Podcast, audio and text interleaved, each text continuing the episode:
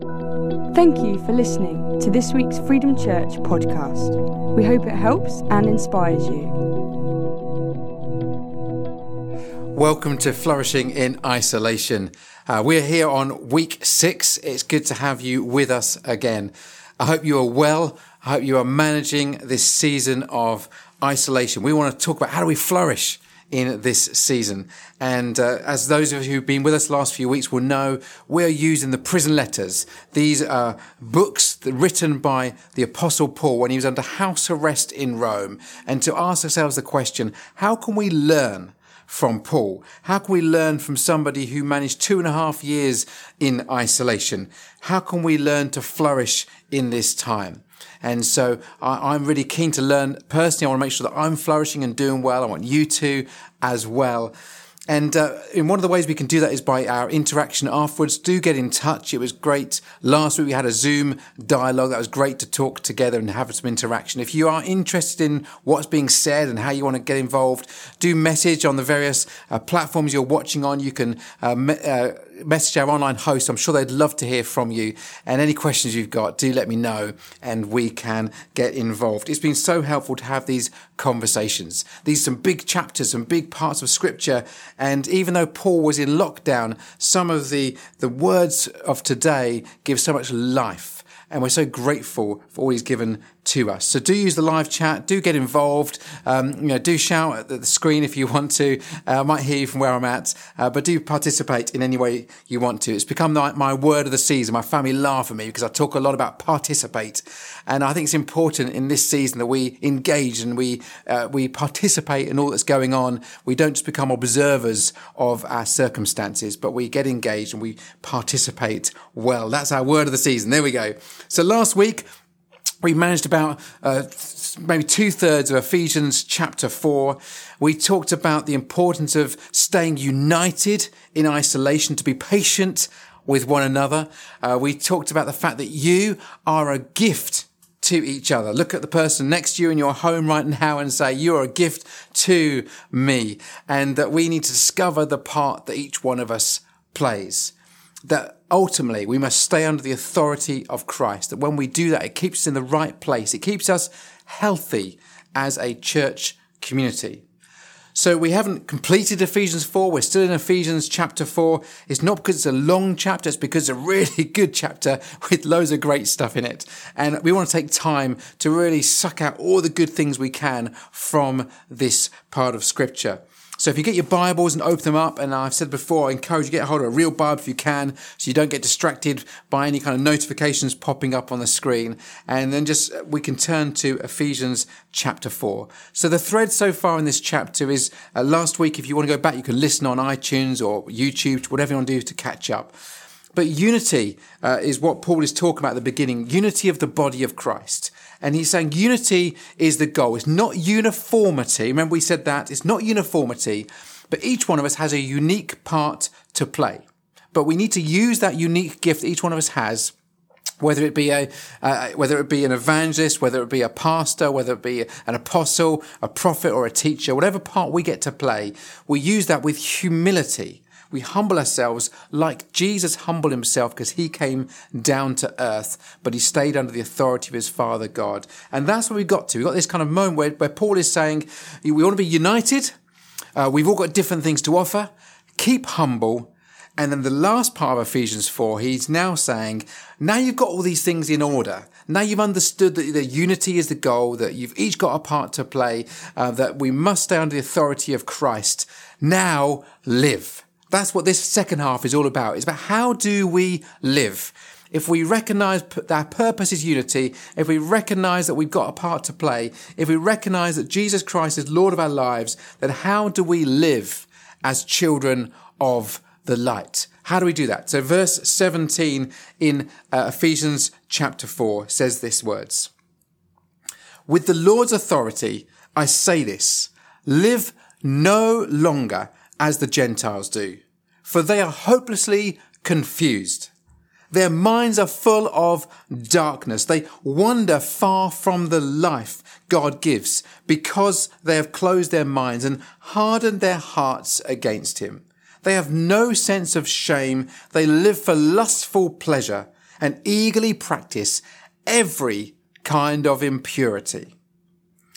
Paul is saying here, this is how the world works. The world works this way. It's always looking for the latest deal. It's the new, it's the best, it's the upgrade, it's the me first. Its behavior is less important than power and position and possession. That's what Paul is saying. The world is looking for that. Now, it's fascinating, isn't it? 2,000 years later, two and a half thousand years later, nothing's really changed. Nothing's changed since this book was written um, just after the death and resurrection of Jesus Christ. And Paul's words are still relevant today. People are still looking for what can I get out of this? How can I benefit from it? And our present circumstances may have softened some of us, but there is still a desire to look out for me first. Right at the beginning of this uh, coronavirus outbreak, there was hoarding of toilet rolls on shelves. I mean, someone somewhere has got a spare bedroom full of toilet rolls. It's like, what happened there? What was going on? Why were people hoarding this selfish approach of, can I look after myself first? Being selfish. And there are people with plenty while others are having to go without. The world says to us, if it feels good, then do it. But you and I are not, as followers of Christ, are not to live that way, but to make the truth of the Word of God, the Bible, our standard, to obey it and any way that we can through the power of the Holy Spirit. That's what we're called to do. Paul is saying there's the world's way.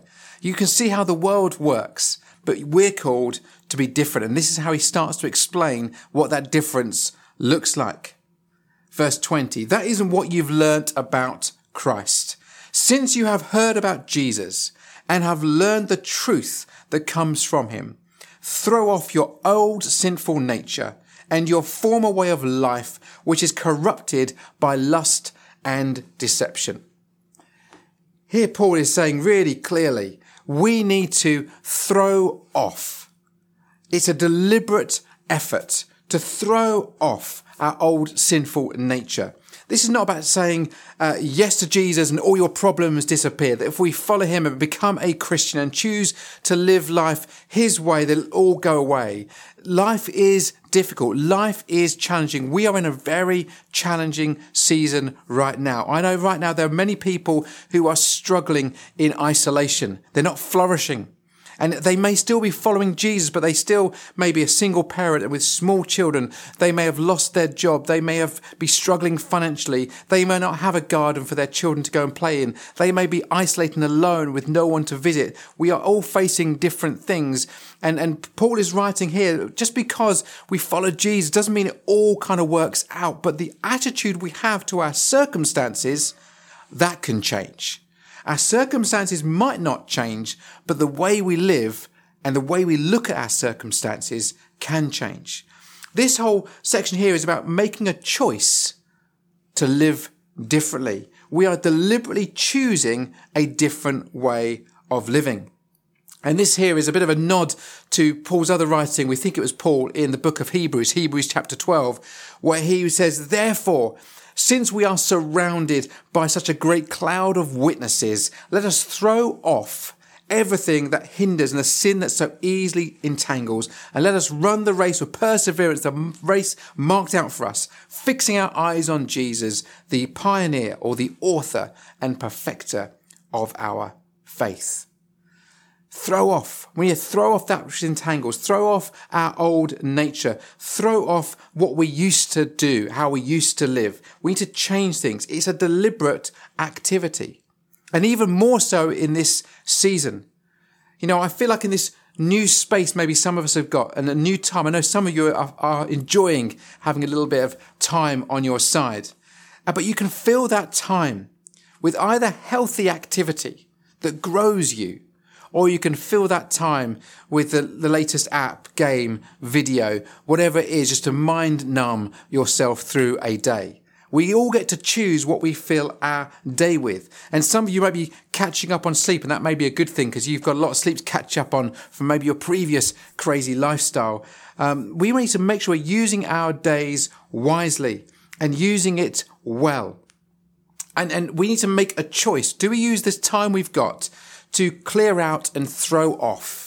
or do we just try and get through it? Do we survive or do we flourish? And I think Paul is saying here we have an opportunity to deliberately and intentionally throw off the things that hinder us. I remember at the beginning of um, April, I wasn't well and I had to go into a seven days of isolation. And the family would bring me food and refuse to come near me uh, because I would be, had some sort of symptoms of coronavirus. And I spent seven days in my bedroom. And towards the end of that time, I was just kind of getting bored, trying to fill my time any way I could. And I started emptying my wardrobe. I just started to go through all my clothes. I don't need 12 pairs of shoes and I started getting rid of all these things I didn't need. I didn't need so many shirts or, or so many bits of clothing I never wore. So I just started just throwing them out my bedroom door and I created a little mountain for the charity shops, which aren't open at the moment. So we've now got a big pile of clothes if you want my leftovers. But I wanted just to throw off and clear out and to tidy up and to minimize what I needed to get through life. I had an option, but it's more than just practical things. This is, um, you know, we can not just throw off old garments, but also old habits. We can throw off disappointments. We can throw off labels that people have put on us that are not true. We can choose to throw off different things. And so Paul is saying that throw off that sinful nature. And in verse 23, he says these words, instead, this is a key verse, verse 23, instead, let the Spirit renew or constantly renew, some scriptures say, your thoughts and your attitudes. L- let the Spirit renew your thoughts and attitudes. Put on your new nature, created to be like God, truly righteous and holy. So we're throwing off in verse 22, and in verse 24, we're now putting on. Putting on starts with the mind, the attitudes, I can behave well for a time and then my old attitudes and my fears creep in. We need to let the Spirit change us and shape us. These words put on in, in Greek is this idea of enduo, which means like putting on, it's the same word as putting on clothes. You wake up in the morning, you get dressed, and when you get dressed, you put on your physical clothes. You look and decide, and if you've got more clothes than me, it takes you a bit longer to choose in the morning, and you put your clothes on and you enduo. And this idea of, of almost putting on your attitudes, you're putting on your clothes, this nature that you're going to put on, this new nature that you're putting on, this godly nature is is uh, is, is what you're putting on like clothes. You're choosing again. That choice word is really important today. And what are we choosing to do? What is your new nature? By nature, I am a fixer. I want to sort out the circumstances we find ourselves in. I want to fix it. I want to go around and sort everyone's problems out. But I am learning that I need to lean into God. I need to allow him to fix me, to fix my hero complex, to fix my thought that I could even help at this time, to learn to be vulnerable, to ask others to help me when I need help rather than think I have the answer to everything, to learn to listen to others, to not just promote my own ideas or thoughts, but to recognize that there are other people with other voices we need to listen to. And that's really important this time. And so I encourage you to think to yourself, what is the new nature that God's got for you? What is your old nature you're throwing off? And what is the new nature that you need to put on? Let the Spirit renew is that word. Constantly renew. That word, that verse 23 is a bridging scripture. It's scriptures verse 22 and verse 24. 22 is stop acting this way. And verse 24 is start acting that way. Those two verses connect with verse 23, which is right at the center, the Holy Spirit. Allow the Spirit to renew you. If you're struggling with old habits and old attitudes, allow the Spirit to help you as you throw off. Allow the Spirit to help you as you put on your new uh, activities, your new thoughts, your attitudes. Let's take a moment to pause before we just rush on to consider what thoughts and attitudes do we need to throw off? What do we need to consider that we need the Holy Spirit's help at this time?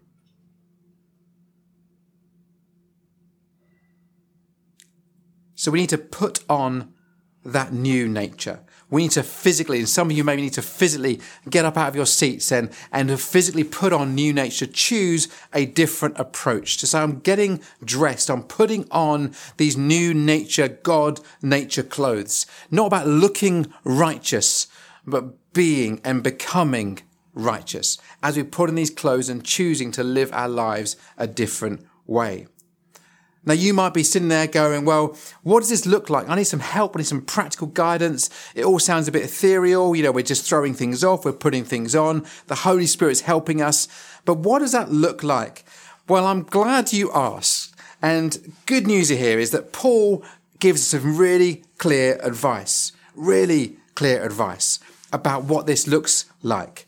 Verse 25, we go there. We have some really helpful comments from Paul. He says this, Stop telling lies. That's his first part of verse 25. Stop telling lies. Let us tell our neighbours the truth. For we are all parts of the same body. And don't sin by letting anger control you. Don't let the sun go down while you are still angry, for anger gives a foothold to the devil. Some really practical advice there, some simple instructions on how to behave. He's just saying, don't lie. If you're not sure what the answer is, stay honest. I remember when I was in one of my first jobs and I had an employer who'd asked me to do something and I'd forgotten to do this task. I'd forgotten to do this chore that I said I would do. And he confronted me one morning and said, have you done that job I've asked you to do? And without blinking, I said, yes, I have. I lied to his face. I said, yes, I've done it. And I spent the rest of the day feeling terrible. I went home and I just knew that I had to make this right. I couldn't leave the end of the day with this, this, this lie I told. And so I rang my employer and I said, I'm really sorry. I said, I didn't tell you the truth earlier today. You'd asked if I'd done this job and I haven't.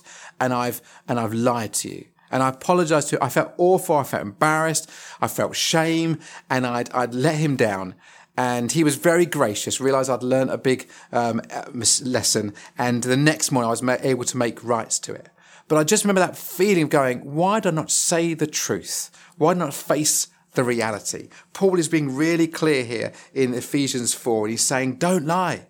Be honest with your neighbor. He then carries on and says, don't let anger control you. When we are angry, we make terrible decisions. No one ever makes a good decision while they are angry. When you uh, make decisions, you know, pause, take a breath. Some people say count to 10 before you do something or say something you will regret. When we are angry, we want to lash out, often at the people who've done nothing wrong to us in the first place. We can say things and do things we will later regret in time. I encourage you, if you're feeling angry about something, think before you act.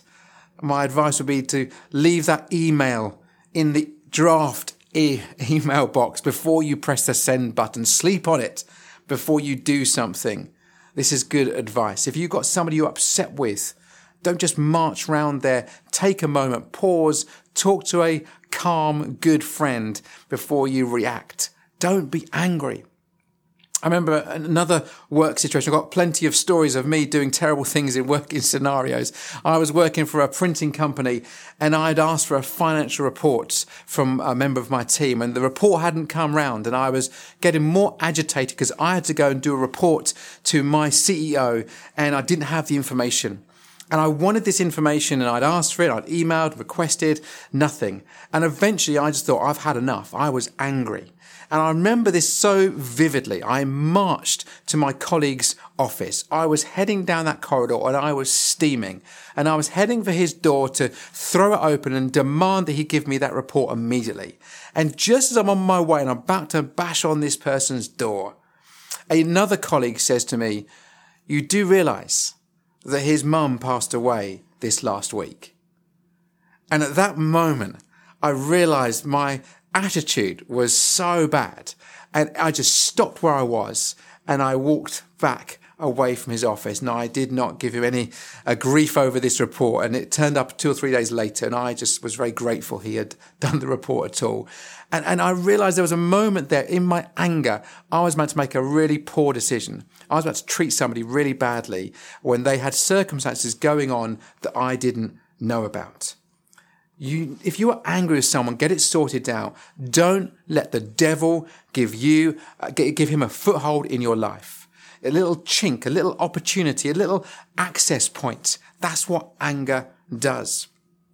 And when the writer here, Paul, is writing, and I love this about the Bible, it's like hyperlinks everywhere, connecting verses to verses. Uh, theologians tell us over 60,000 connections exist in the Bible from verse to verse. And when Paul is writing this in Ephesians 4. He's probably reminding the reader of his day. Remember what it says in Psalm 4 don't sin by letting anger control you. When anger controls you, you are sinning. In Psalm 4 4, it says, Don't do it. Have it, give it some thought. It says, Think overnight and remain silent, which is still good advice today. Although often I think, what would happen if you get angry at the end of the day? That's a bit tricky, isn't it? It's easy if you're angry at the beginning of the day to have the time to sort it out, resolve your differences. But I would encourage you, do choose to not go to sleep angry. Do choose to resolve your differences. Make a choice. Don't lie. Don't act out of anger. Fix your problems for the day is done. This is such incredibly simple and yet profound truth, which we can all continue learning.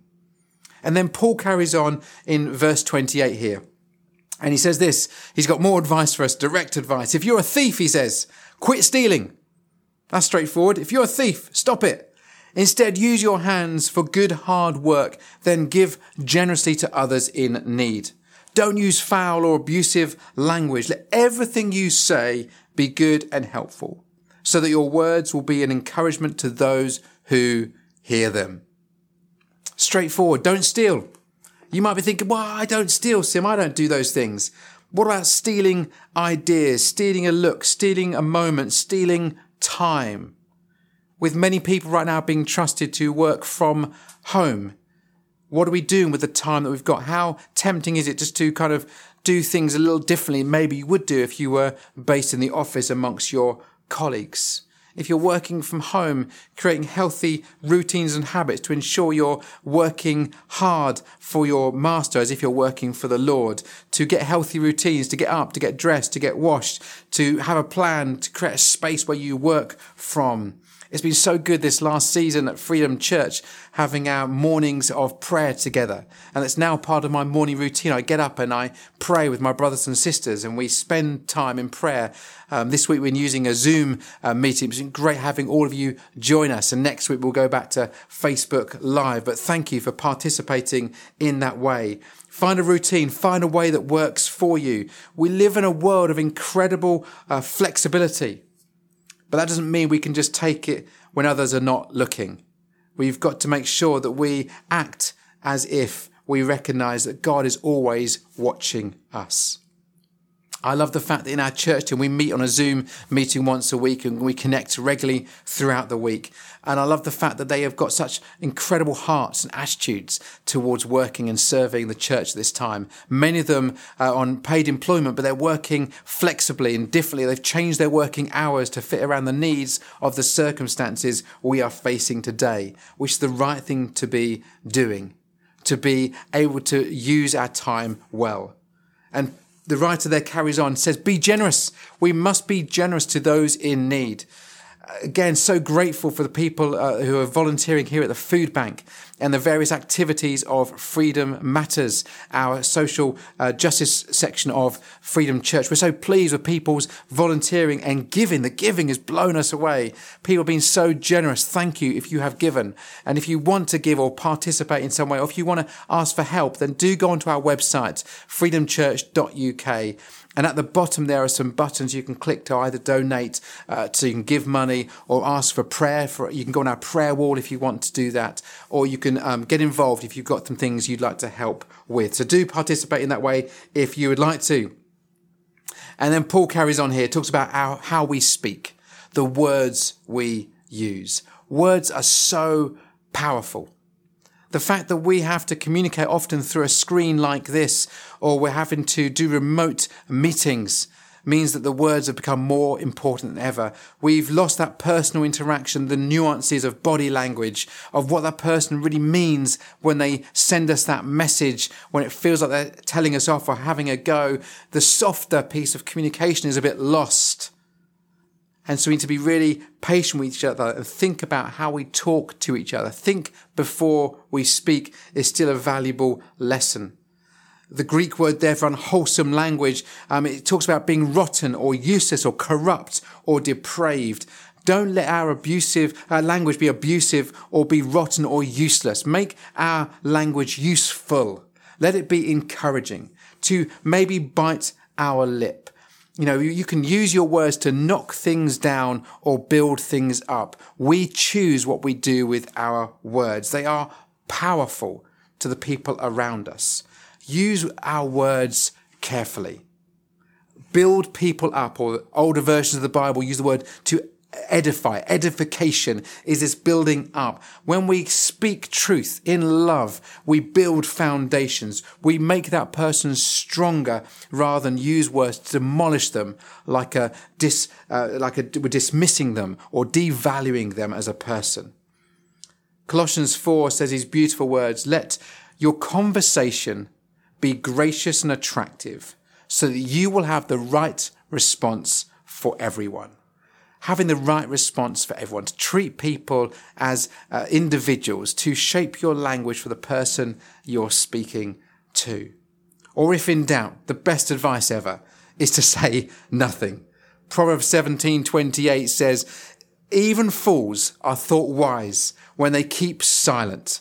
With their mouths shut, they seem intelligent." Or as Abraham Lincoln famously said, Better to remain silent and be thought a fool than to speak and to remove all doubt.